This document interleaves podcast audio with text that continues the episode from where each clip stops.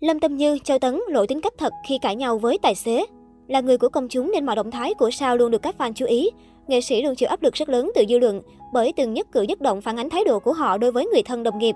Rất nhiều nghệ sĩ đối mặt với làn sóng chỉ trích của dư luận vì bị sai hành động kém duyên, EQ thấp. Trang iFan đã có một bài viết tiết lộ chuyện hậu trường liên quan đến thái độ xử lý mâu thuẫn với nhân viên của hai cái tên cực hot là Châu Tấn và Lâm Tâm Như, phần nào hé lộ tính cách thật của hai mỹ nhân đình đám này. Trước đây, Lâm Tâm Như từng trải qua một giai đoạn khó khăn.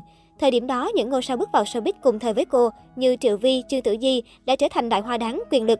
Những người từng làm nền cho cô như Lý Băng Băng, Phạm Băng Băng cũng có bước tiến lớn trong sự nghiệp. Chỉ có Lâm Tâm Như vẫn dậm chân tại chỗ. Sự nghiệp không thuận lợi khiến Lâm Tâm Như trở nên nóng nảy, khó tính. Khoảng thời gian đó, Hà Tử Vi nhận một hợp đồng quảng cáo nội y và gây mâu thuẫn với phía thương hiệu. Khi thử đồ, mỹ nhân Hoàng Châu Cách Cách từ chối với lý do kiểu trang phục này không phù hợp với tôi, sẽ phá hỏng hình tượng của tôi.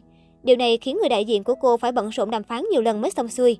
Đang lúc tâm trạng không vui, người đẹp này đã tranh chấp với tài xế ngay tại nơi chụp ảnh. Được biết khi đó Lâm Tâm Như và trợ lý ngồi ăn cơm trên xe, sau khi ăn xong lại để luôn hộp xốp ở đó. Được tài xế nhắc nhở mang sát đi, nữ diễn viên nói, một lát nữa trợ lý sẽ lấy hộ tôi.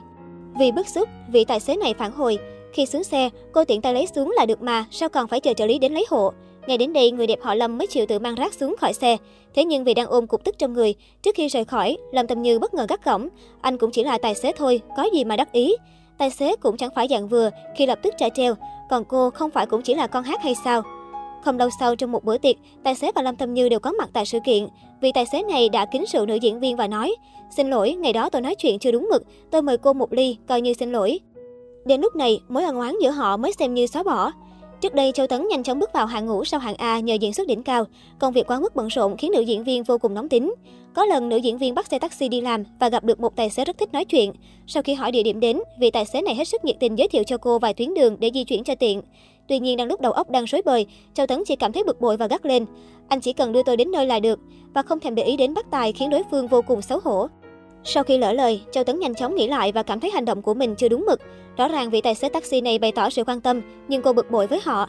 Khi đến nơi vừa xuống xe, nàng như ý lập tức xin lỗi và giải thích một cách chân thành. Khi trả lời phỏng vấn, Châu Tấn chẳng hề ngần ngại chia sẻ mẫu chuyện cũ này, cô cũng không bao biện về hành động chưa đẹp của mình.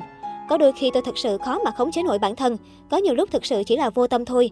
Những người hiểu tôi thì sẽ không để trong lòng, nhưng với những người chưa thực sự hiểu tôi thì khá phiền toái đều nảy sinh cãi vã với tài xế và đều là người mắc sai lầm trước. Cách xử sự của Châu Tấn và Lâm Tâm Như lại hoàn toàn trái ngược. Trong khi Châu Tấn nhanh chóng sửa đổi thái độ, mong được thứ lỗi, thì Lâm Tâm Như lại những dưng như không, khiến tài xế phải đến hòa giải trước. Với cách cư xử chưa ổn thỏa của bà xã Hoắc Kiến Hoa, scandal cãi nhau với tài xế đã trở thành bê bối trong sự nghiệp của nữ diễn viên.